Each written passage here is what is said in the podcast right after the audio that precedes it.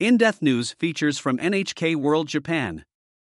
Can BOJ keep suppressing rates through yield curve control?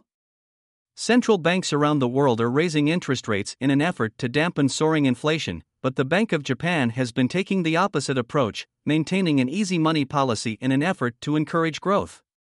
Japan's divergence from other countries has sent the yen's value tumbling and raised people's cost of living.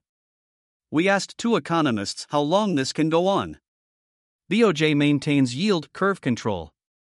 Governor Kuroda Haruhiko faced questions in Parliament on November 2 about whether the central bank was correct to be going against the global trend. Specifically, lawmakers wanted to know about yield curve control, YCC, a policy Japan has been pursuing for the past 6 years. The idea is to spur the economy by keeping interest rates low. YCC targets the long-term rate by pinning the 10-year government bond yield at around 0%. But the yield has been facing upward pressure as rates rise globally, so the BOJ has been buying unlimited amounts of bonds from the market to keep this figure below an upper limit of 0.25%.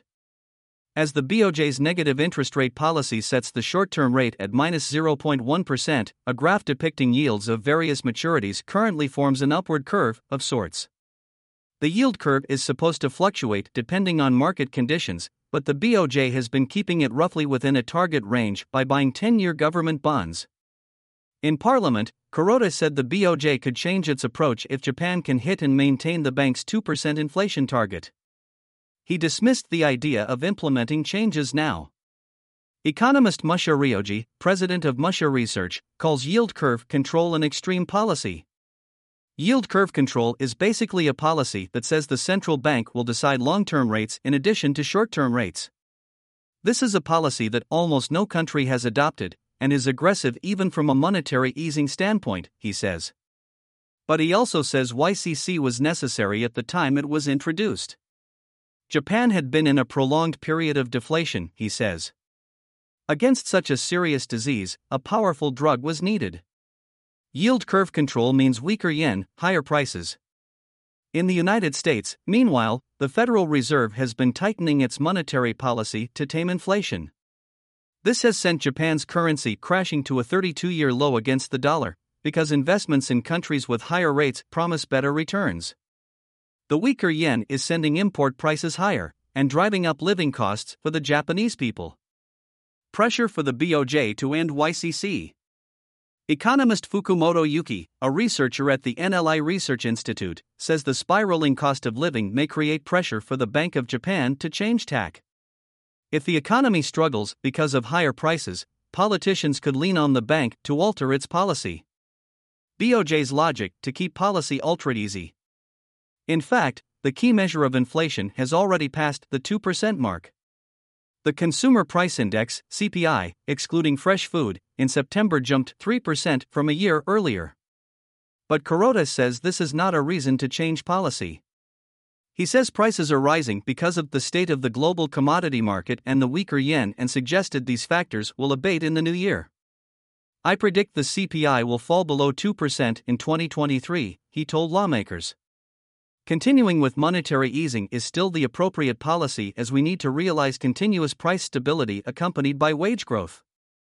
How and when might YCC end? How and when might the Bank of Japan end its unusual policy?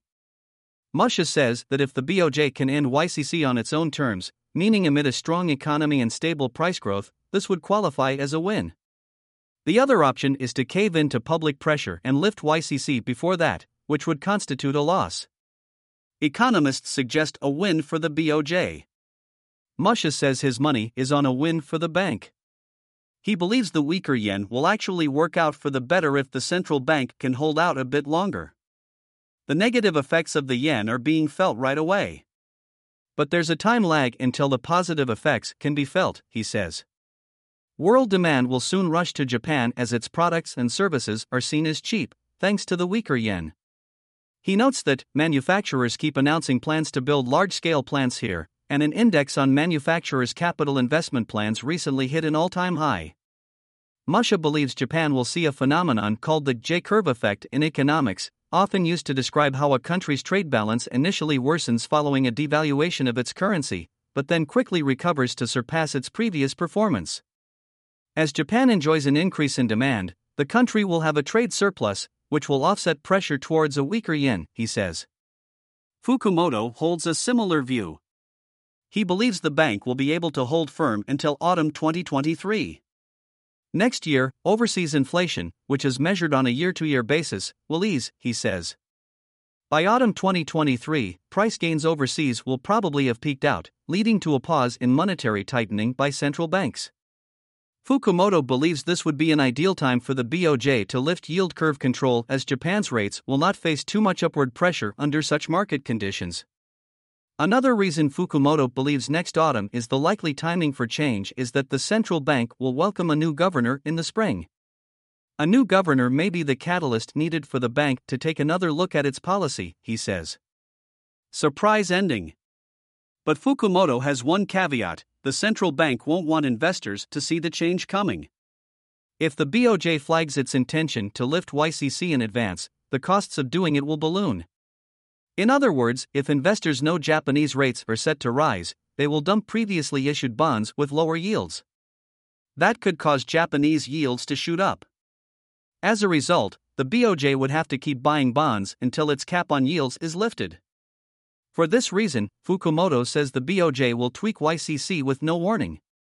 He also notes that if the bank were to give in to pressure, it might spring a change of course as soon as this year, as market participants are not expecting it. Why the BOJ needs to win. Musha says the Bank of Japan simply cannot reverse course under pressure, because people's trust in it as an institution would plummet, and so would market confidence in the yen. That would lead to a disastrous cycle for the Japanese economy. Fiscal ace up the sleeve. Musha says the weak yen could prove to be a bonus for Japan's government, and a reason BOJ policymakers won't be spooked into abrupt changes. The Japanese government owns a lot of assets held in foreign currencies, he explains. If they were to be sold at a time when the yen is weak, Japan could make 30 to 50 trillion yen thanks to forex levels. This money could be used to stimulate Japan's economy. Investing in new energy or semiconductor development would be a great way to do that. While the BOJ tries to stimulate the economy through monetary policy, if the government does play this ace up its sleeve, the bank may finally get the help it has long awaited from the fiscal side. A loss for the BOJ is risky for the world. What will happen if the BOJ is pressured by the public or politicians to end yield curve control before it has achieved its objective? This could trigger a chain reaction of financial panic around the world, according to Musha. He says countries and companies with a lot of debt in foreign currencies could be devastated if a surge in Japanese rates leads to further upward pressure on rates in the U.S. The debt burden for those borrowing in dollars would worsen, he says. Countries and companies with a large amount of external debt could face insolvency. The reason Japan could exert a huge impact on overseas rates is that it owns so much of the world's financial assets. Overseas assets held by Japanese residents at the end of 2021 amounted to 1,249 trillion yen, according to the country's finance ministry. In fact, with external assets exceeding liabilities, Japan is the world's largest creditor nation. Japan has had low rates for a while, explains Fukumoto, so investments in domestic bonds haven't been profitable. Many financial institutions here have been getting returns by holding foreign bonds. If yield curve control is lifted before overseas rate hikes calm down, Fukumoto says it would have a strong upward pressure on rates in Japan. Many Japanese financial institutions will see their domestic bonds lose value. This is because bond prices and yields have an inverse relationship. The effects of an early lifting could impact rates overseas. When certain investments turn sour, traders tend to sell other profitable investments to make up for that loss, explains Fukumoto. As the yen has drastically weakened, many Japanese investors have seen their overseas bond holdings gain value in yen terms. If they start unloading such foreign assets, rates overseas may jump. This would further contribute to the already surging rates overseas. No more easing. Investors may want to brace for the possibility of a global catastrophe, whether the BOJ ends YCC with a win or a loss. Fukumoto says if Japan turns toward tightening policy at a time when the rest of the world was already doing so, that means no large central bank will be providing the markets with cash. That opens the door to asset prices falling around the world. In the worst case, I wouldn't rule out a financial